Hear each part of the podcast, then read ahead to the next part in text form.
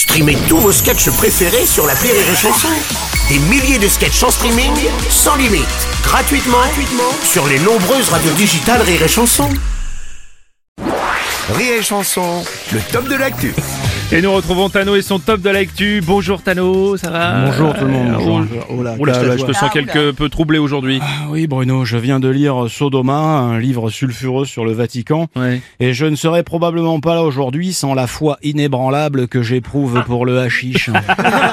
Bah, Il y a de quoi d'aussi sulfureux dans ce livre. raconte. Alors, le journaliste Frédéric Martel Ouais. révèle euh, que le Vatican est en réalité la plus grande communauté homosexuelle du monde. Hmm. Bon, personnellement, hein, plus de 600 pages d'enquête pour finalement découvrir que des hommes qui décident de vivre toute leur vie en robe entre mecs sont majoritairement homosexuels, c'est pas le meilleur épisode de Colombo non plus. Hein. C'est vrai, pourtant, l'église catholique est totalement homophobe. Bah, c'est tout le propos du livre, Bruno. Plus de 80% des prêtres sont à la fois homosexuels en privé et extrêmement homophobes en public. Afin de protéger le plus grand secret de Polichinelle du 21e siècle, hein, du coup, le livre Sodoma, aux éditions Robert Le Fion, Lafont, est une, une véritable torpille dans les fondements de la maison de Dieu. Hein. Hein, L'église est au fond du trou. Une chose est sûre, ce livre restera dans les... euh, oh, Non, non, non, non, non, non, on a compris, on a compris. Bon, mais si c'est un secret de Polichinelle, pourquoi les prêtres ne sortent pas du placard Mais parce que le Vatican est le plus beau placard du monde, Bruno. 444 000 mètres carrés entièrement décorés par Michel-Ange et ses potes, avec parfois une hauteur sous plafond de plus de 100 mètres. C'est pas Stéphane Plaza qui va te trouver ce genre de colloque dans le marais, tu ça, vois. ouais. On apprend même que des prêtres organisent au Vatican des soirées chemsex. Hein, ce sont des orgies endiablées dans lesquelles on mélange drogue, alcool et sexe. Ça te fait pas rêver, ça, Bruno? Bah Attends, imagine une fellation sous extasie dans la chapelle Sixtine en sirotant du Don Pérignon avec Beethoven.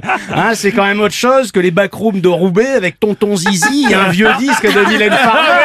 Ouais, non ouais, ouais, enfin bon, Hein quoi que, bon. Mais non, mais tu es, non, mais tu es tellement rigide, Bruno. Moi, quand j'étais petit, je détestais les betteraves. Ben, aujourd'hui, à force d'en manger, j'adore ça, tu vois. Peut-être qu'avec la bite, c'est pareil. Ah non, la Bible, je voulais dire la Bible, Ah Bruno. oui, la Bible, d'accord. Non, mais oui, non, mais, mais j'imagine la nuit, tu vois, je m'imagine la nuit torturée par le vœu de chasteté, et je pense aux frissons parcourant mes bourses gonflées de vis, au contact de mes fesses brûlantes avec le marbre froid de la basilique Saint-Pierre. T'as jamais eu envie de te masturber dans une église, Oh Bruno non. La maison du Seigneur est un aphrodisiaque sensoriel incroyable. hein. Moi, je me branle beaucoup dans les églises. non. Voici, ah voilà, les, les statues, les peintures, les vitraux, je trouve tout ça très asticogène. Mon Dieu, mais il fait tellement chaud dans ce bureau. Non, écoute. Ah, je sais pas, Non, je non, sais non, pas ce que j'ai. Ah, ah oh mon Dieu Non mais, mais tu sais Bruno, après 630 pages de complot homosexuel dans la luxure et le stupre, hein, avec du GHB dans le bénitier, du poppers dans l'encens, hein, des hosties à la MDMA et des fessées vodka cannabis dans le presbytère,